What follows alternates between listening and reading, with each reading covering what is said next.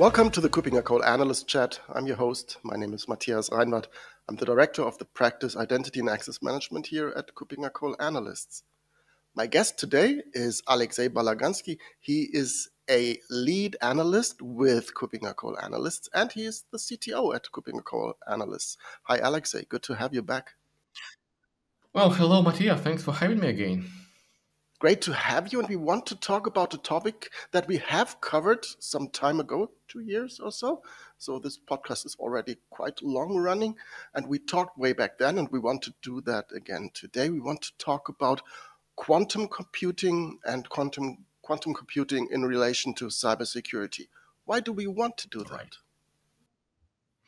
Well, uh, uh, as you rightfully mentioned, we have discussed this before, at least from a theoretical point of view.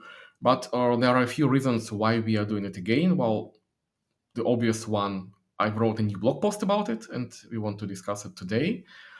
And the second one, uh, spoiler alert, uh, there are some big changes coming in this uh, area, uh, specifically in terms of standardization.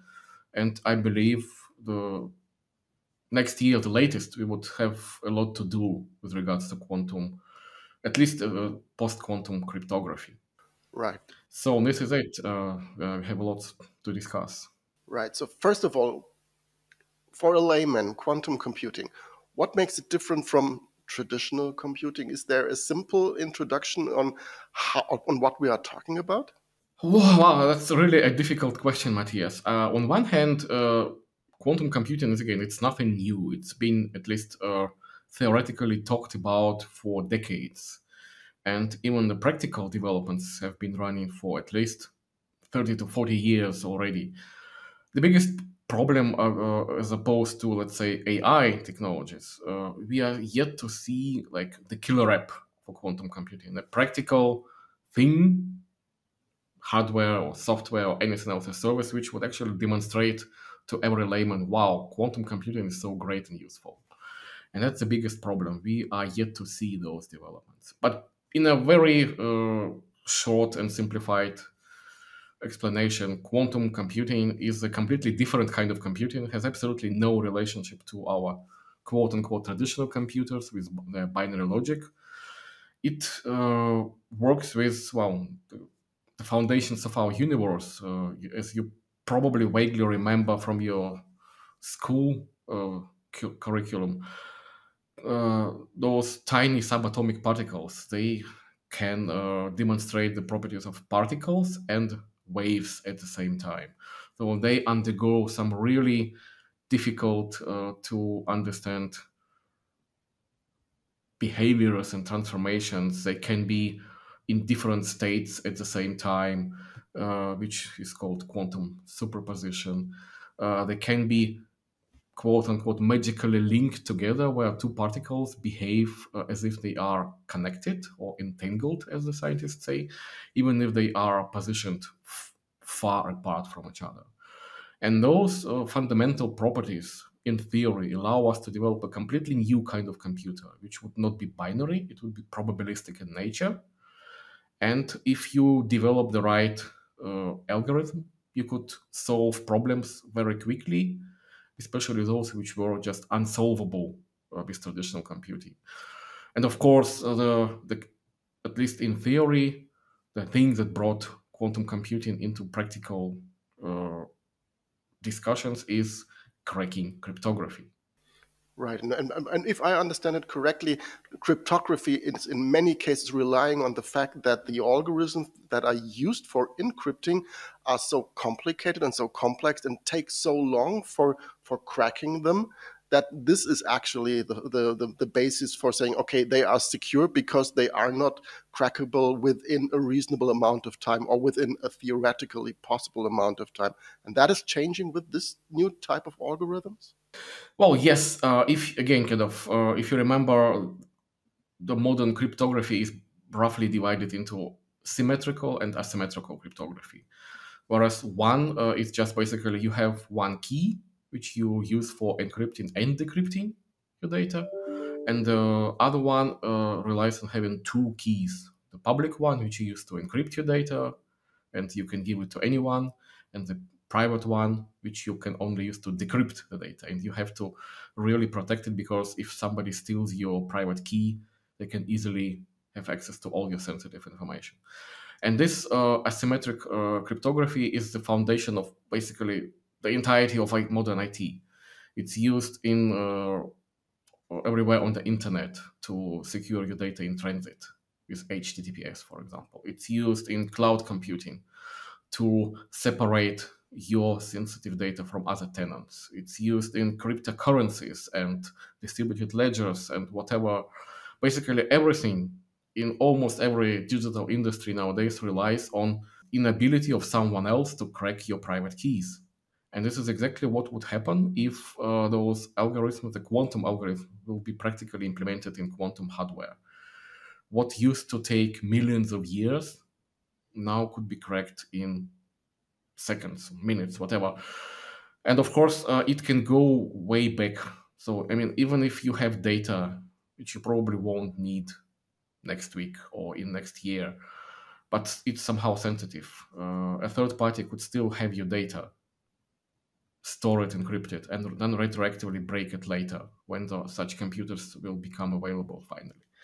So a lot in our modern uh, digital business basically hangs on this uh, proposition at some time in the future, nobody knows when, maybe in 50 years, maybe in 10, or maybe tomorrow, a malicious actor out there would have access to a working quantum computer. Whenever he does, basically your business is ruined. What do you do? How do you deal with such a risk? Which leads us to the question what, what is the state of the implementation? What is the state of technology? Where are we right now? Is this an imminent danger or where are we? Well, that's the biggest question. That's the, the billion dollar question, I guess, because nobody knows for sure.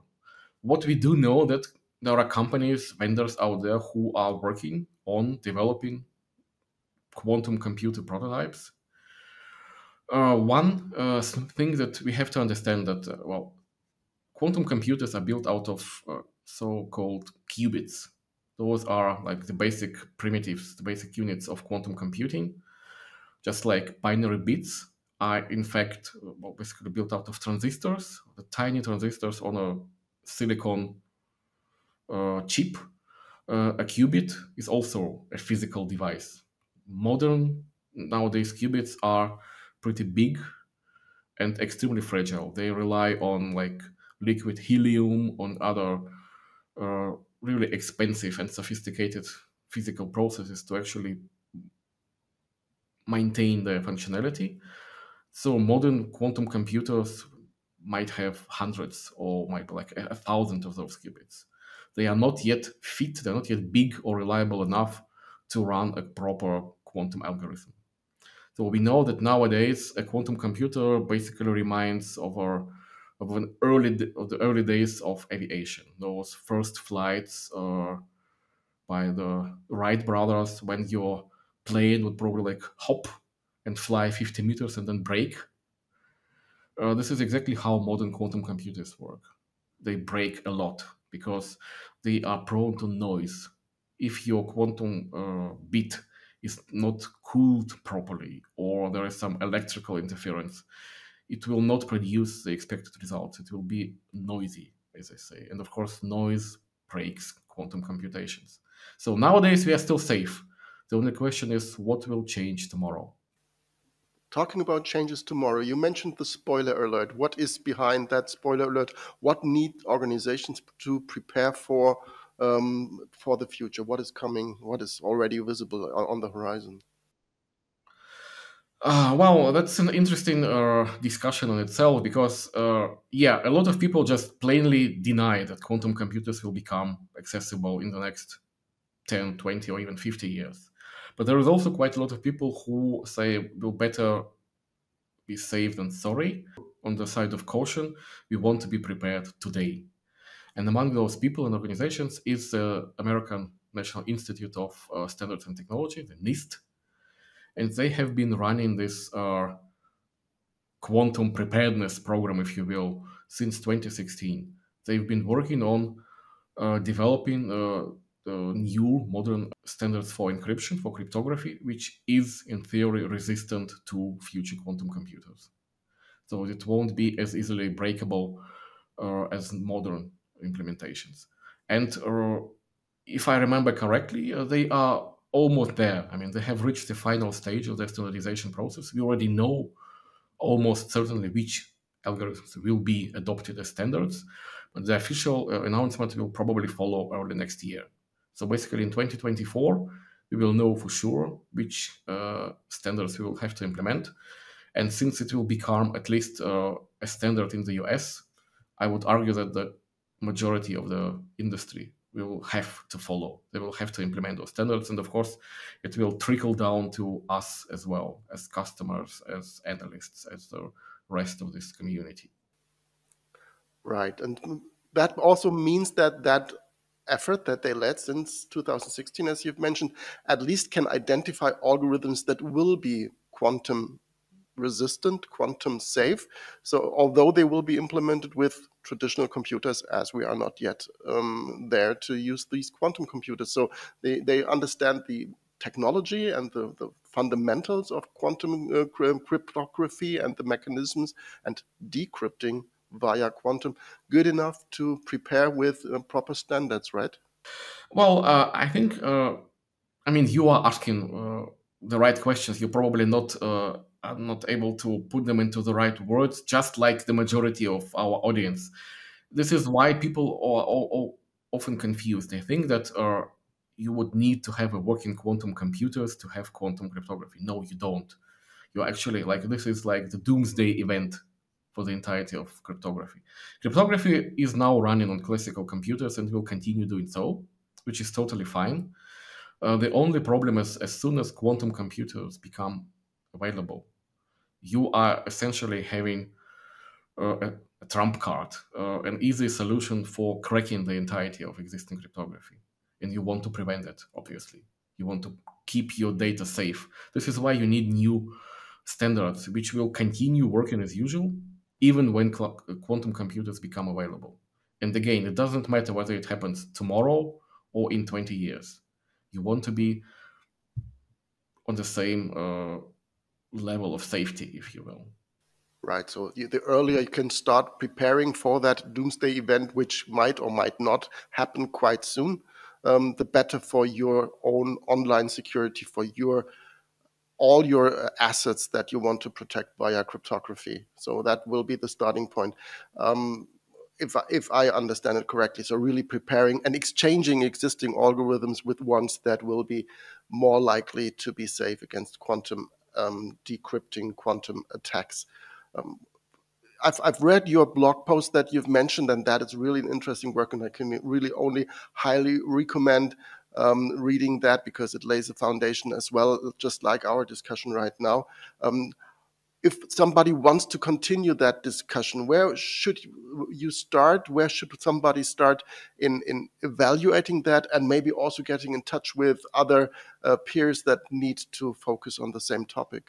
Well, first of all, uh, I'd like to stress one additional point. You do not have to wait till the doomsday event to happen. You have to start, well, ideally yesterday, but at the very latest tomorrow. Uh, because uh, this whole notion of uh, quantum computing as the only event that should, that would change your I mean the safety of your cryptography is profoundly wrong. This whole idea of being cryptographically agile is actually much older than quantum computing, and uh, we have just in the last few years we have already experienced at least several uh, lesser doomsday events, if, if uh, we will stick to that uh, term, which had nothing to do with quantum, and yet they have profoundly changed the field of cryptography. If you remember, for example, the Heartbleed bug, it was merely an, uh, a weakness in implementation in a very specific cryptography library, OpenSSL. But everyone uh, uses OpenSSL. So everyone was suddenly exposed to basically breaking your existing encryption, even with uh, traditional classical algorithms, no quantum computing needed. We also have outlived quite a few uh, deprecated standards, DES, like DES, uh, SHA-1, and so on. Those are uh, standards which used to be considered safe Now they aren't, simply because we have cloud, we have uh, large scale computing, which is already strong enough to break those methods. So you have to be cryptographically agile today just as well as tomorrow. And this is exactly the point. Your existing IT infrastructure has to be inspected, evaluated, and you have to understand how difficult it is to replace your encryption algorithm in your cloud application. How difficult it would be to re encrypt your database, for example, without a lot of downtime. What if you have petabytes of data, but you have to access it every second? You cannot just shut down your entire business for a week just to apply a new cryptographic standard.